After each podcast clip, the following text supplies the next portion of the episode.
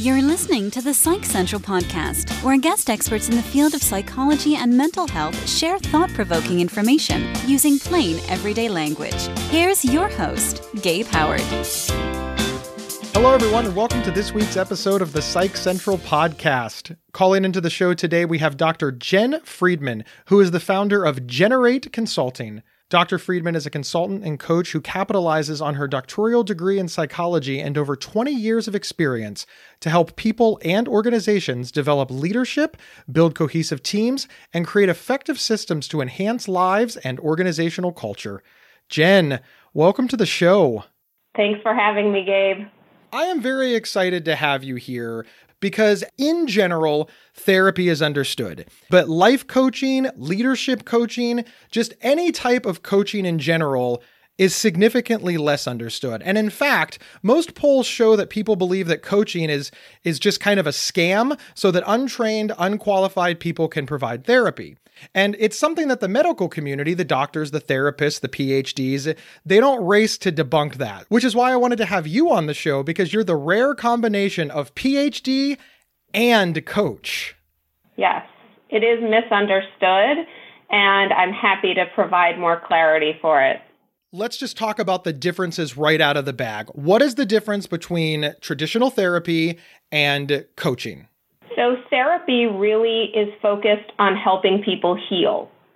People go into therapy because they're experiencing significant symptoms and significant issues that are interfering with their lives in some way. It might be interfering with their social life. It might be interfering with their their work life, their home life, and they want to fix that.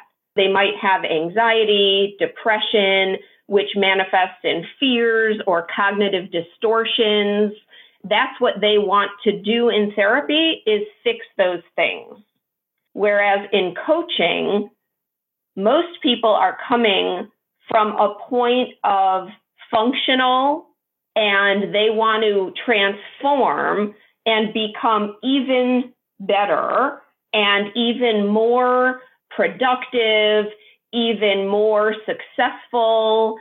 And they want to be transformed and inspired and focus on that. So they're not necessarily looking to fix anything, but as a coach, I'm going to meet them where they are and take them even further. Thank you so much for that, Jen. Let, us talk about their similarities because I, I usually don't get to ask anybody this question because uh, I'm usually talking to just a therapist or just a coach. So you're really in a unique position because you provide both to tell us what they have in common, what coaching and therapy really share. So, one of the things that is most obvious is that people will gain insight into themselves in both situations. If they're in therapy, they're going to gain insight into what kinds of things are really interfering, what kinds of maladaptive coping strategies they're using, what kinds of issues that are just repetitive bad habits are getting in their way. So they're developing that insight. And in coaching, people are developing that insight as well into what their strengths are, what their next course of action is to elevate themselves further. And so there's this unique and common thread of self awareness and self insight. Also, in both of those situations, people are developing connections with their coach or their therapist any good therapist, any good coach is developing a real solid partnership with their client. And that is really the basis of any successful experience is rapport. If you can build good rapport with someone, you're going to get much farther.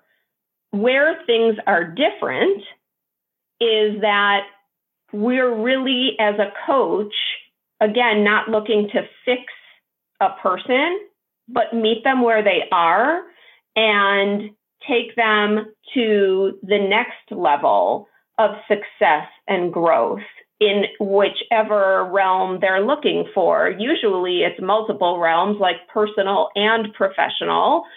Therapy has sort of a governing body. There's licensing, there's insurance, there's educational requirements. You you can't just open up a web page and call yourself a therapist. But over on the coaching side, it really does seem like anybody can just decide, "Hey, I'm a coach today," and boom. Is there training? Is there licensure? How does the general public know that they're getting a good, honest, and safe, we'll go with safe coach?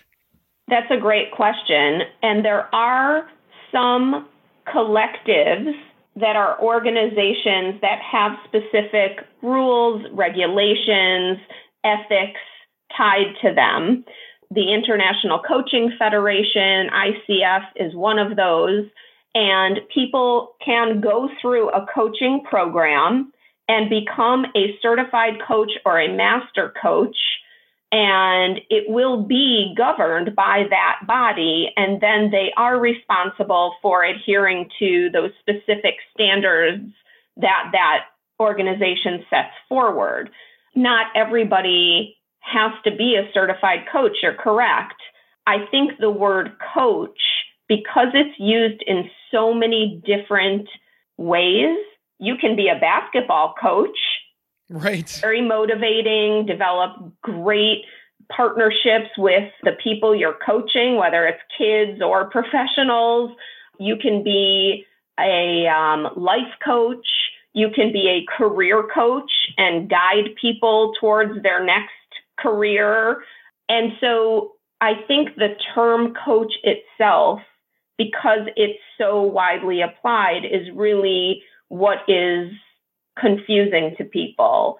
And people who are certified by a specific coaching organization don't necessarily make it to the level of expert coach.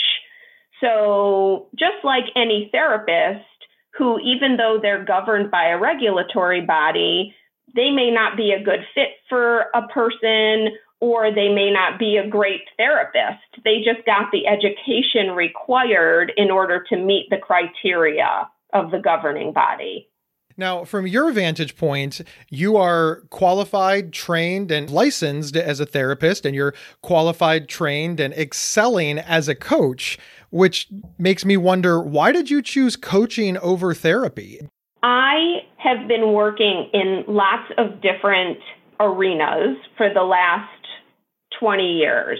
So I've been working in education, in nonprofit leadership, and I've been working in different organizations where mindset has been a very compelling theory and applied practice. And I've studied Carol Dweck's work and applied it both to kids and adults. And I find it so compelling. It really aligns more with the coaching model, where it's the ultimate growth mindset. Coaching really focuses on becoming the most powerful use of the term yet, where you're growing into what you will become. You just haven't gotten there yet, but the hopeful position that you will get there. It's really focused on empowerment and creating a vision toward the future. I'm really passionate about focusing on people's strengths. I really believe that everyone operates with underlying assumptions and that their strengths, everyone has them. It's so important to draw those out of people. Therapy doesn't always focus on strengths, but again, looks to fix different things that people are dealing with and that are getting in their way. Choosing the coaching field really helped me focus more on growth mindset and people's strengths, though it's similar to therapy and you're empowering people and helping people reframe how they're doing things. It's really looking at optimism and positivity more than looking at fixing and maybe what's broken in a person because I don't believe people are always broken. And the majority of the time, I don't think they're broken. I think we're not focusing enough on people's strengths and how much talent they bring to the table. And perhaps if we focused more on how much talent they're bringing and how many gifts they really have, they'd feel like they were less broken too. I really like everything you said there. And I'm going to kind of ask you the exact same question, except from a completely different perspective.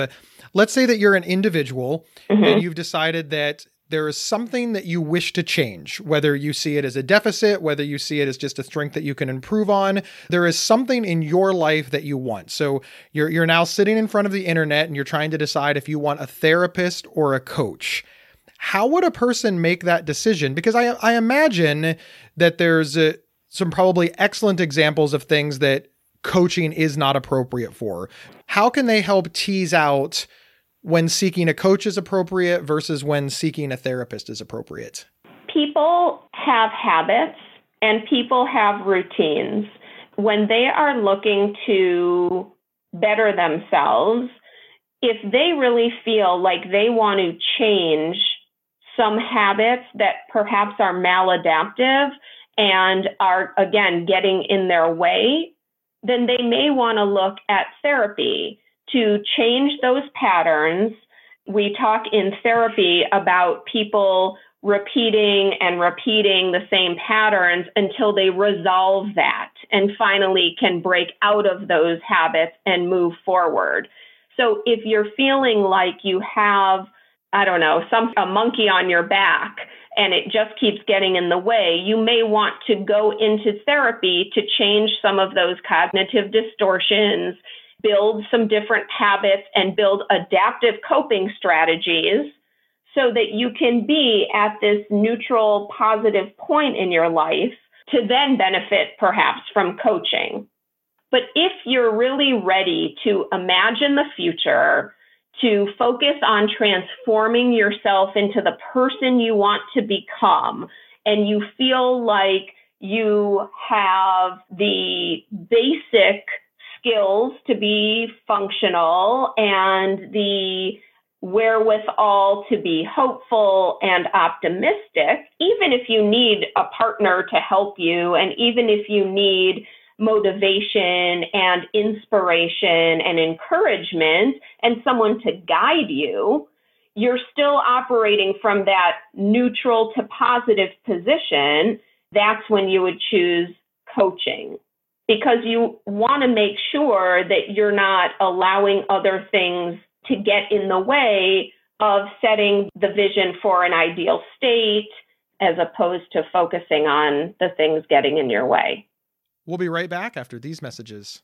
This episode is sponsored by BetterHelp.com. Secure, convenient, and affordable online counseling. All counselors are licensed, accredited professionals. Anything you share is confidential. Schedule secure video or phone sessions, plus chat and text with your therapist whenever you feel it's needed. A month of online therapy often costs less than a single traditional face to face session. Go to betterhelp.com forward slash psych central and experience seven days of free therapy to see if online counseling is right for you. BetterHelp.com forward slash psych central.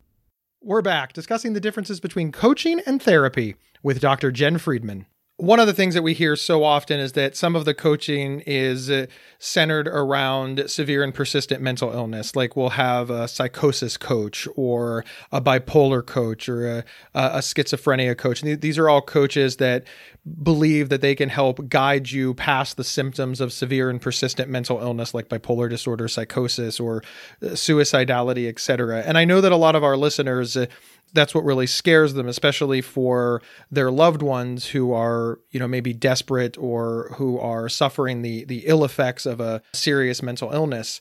I sort of want to put up an asterisk that everything can be abused. I don't want anybody to throw out the baby with the bathwater. I just I don't want to ignore the fact that we do see some of these things. You know, suffering from depression, hire a get over depression coach to go for a walk in the woods. Can you discuss that whole mentality for a moment? Yes, because I think that is scary. When you're dealing with severe and persistent mental illness, you really have to have a trained person who understands the neurophysiology of that illness.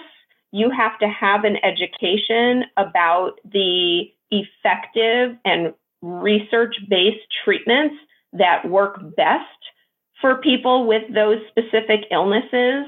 You know, there's been research on schizophrenia for decades speaking to how social systems and dealing with those systems and with the thought distortions, those things have to be addressed. You can't just coach someone out of hallucinations and delusions unless the person you're working with is highly skilled and trained in that specific disorder. You can't just coach a person out. Those aren't habits. It's not like somebody chose to be a certain way or decided they were going to have a hallucination or you know not be able to get to work the next day because they were so severely depressed. These things come from genetics and an issue in our bodies and in our brains that's not our fault. And that, again, a skilled person has to know the most effective strategies to use in order to get that client over the hump and to be more functional. So, whether it's cognitive behavioral therapy or even psychodynamic therapy, any implementation has to be based in research, and the research in psychology and mental illness has been going on for 100 years. We have to be educated and use that to help that person be as successful as possible. I really appreciate all of that. And thank you for saying that. I just, I know that in times of desperation, it's easy to seek out what appears to be a simple answer. And unfortunately especially when it comes to serious and persistent mental illness it's it's not simple. I understand how enticing it can be. You know when i see some of those ads on the internet they just always make me shake my head. So thank you for addressing that. Of course. And also you know psychopharmaceuticals have come such a long way and psychologists and other therapists are trained in the effects of those and can work closely with a psychiatrist to give the person that multiple benefit of those two professionals who know what they're doing. And a coach that isn't trained in that can't do the same. I completely agree with that. Now let's switch gears a little bit. One of the things that does excite me personally about coaching and something that I thought was a great idea even when I first heard about coaching 10 years ago was organizational coaching. Mm-hmm. Because obviously you, you can't move your organization into therapy. It, it doesn't quite work that way. But I know that things like organizational understanding, leadership understanding, roles of employees versus management, and uh, just a general understanding of workplace culture these are things that coaching has really excelled in addressing, especially for small to mid sized businesses. I'm really excited about how coaching impacts. I'm using businesses, but really any organization with multitudes of people. Yes. And it excites me as well. And that's part of the reason that I did switch into coaching because I love working with organizations and with the place where people gather and organizations are made of people. So when you have all of these people in one place, they go to work every day, usually at least eight hours a day. You're talking about a microcosm of the world in one place where people spend much and most of their time that isn't spent with their family and friends, you get to see how people relate to one another, how they operate under pressure, how they basically can bring out the best in themselves, or sometimes how the worst can come out of different people. And the magic is in helping people become as self aware as possible, use tools to relate to one another as best as possible and to really take the sum of the parts and make a greater whole. That's the goal with organizations. And when you have people that feel good about themselves, are self aware, are working towards their ideal state, then they're interacting with other people who are in that same mindset. They're working better together. Everyone is feeling more satisfied and motivated. Thereby, they're more productive. The organization then gets better results and at its finest will have as much innovation as possible because people are in their frontal cortexes operating in a space with creative freedom and positivity and lots of positive energy. And that's when you can really get a business from good to great. And you can really optimize everybody's experience plus the outcome and results of the organization. One of the things that you said during the pre interview for this show is that no matter how great you are, you can always be better. And there was a part of me when I first heard that that was like, oh, well, that's just a sales pitch. I mean, it, you know, if some is good, more is better. But you actually convinced me a little bit in your writing that, wow, thinking that you are perfect at something and that you don't need help is really pretty arrogant. I know that there are people that are thinking, well, I don't need coaching. I, I'm excelling in my field. But you feel very strongly that everybody can benefit from coaching. Absolutely. And again, this links back to my my alignment with growth mindset that we are always growing. And really, if we're not growing, we're dying, just like a plant. A plant has to always be getting its nutrients, getting its sunlight, getting water the minute one of those things isn't present, the plant starts to die. There is no homeostasis. And I believe that with people as well. When people are growing, they are encouraged, they're feeling good about it. Even when you're at the top of your leadership game, even the most successful CEOs and leaders in our world know that there is more learning to be done. You can hone your skills to an even greater level, and you can take what you've learned and your exceptional qualities and then inspire others. So you're growing by helping others grow. My vision is of people who are positively engaged with others in this like cycle of inspiration where everyone is constantly growing and becoming better and better versions of themselves. That I believe is our sole purpose on this earth is to constantly be doing better, becoming better people and engaging others in betterment to make this world a better place. I could not agree more. Jen, thank you so much for being here. I, I really appreciate everything that you've discussed and that we've talked about. I, I really think that you have enlightened me and our listeners on the difference between therapy and coaching and how they both coexist in the world uh, together. Thank you again. Thank you, Gabe. It's been a pleasure talking with you. Jen, it's been a pleasure talking to you as well. Where can folks find you? You can go to my website at generateconsulting.com I am also on Twitter at Dr. Jen Friedman and on LinkedIn at Jennifer Lerner Friedman, PhD. Listen up, everybody. Here's what we need you to do. Wherever you have found this podcast, please go ahead and subscribe. That way, you don't miss any great episodes. And go ahead and review us. Use your words. Give us as many stars as possible. And when you share us on social media, tell people why they should listen. And remember, you can get one week of free, convenient, affordable, private online counseling anytime, anywhere, simply by visiting betterhelp.com slash psychcentral. We will see everybody next week. You've been listening to the Psych Central podcast. Want your audience to be wowed at your next event? Feature an appearance and live recording of the Psych Central podcast right from your stage. For more details or to book an event, please email us at show at psychcentral.com. Previous episodes can be found at psychcentral.com slash show or on your favorite podcast player.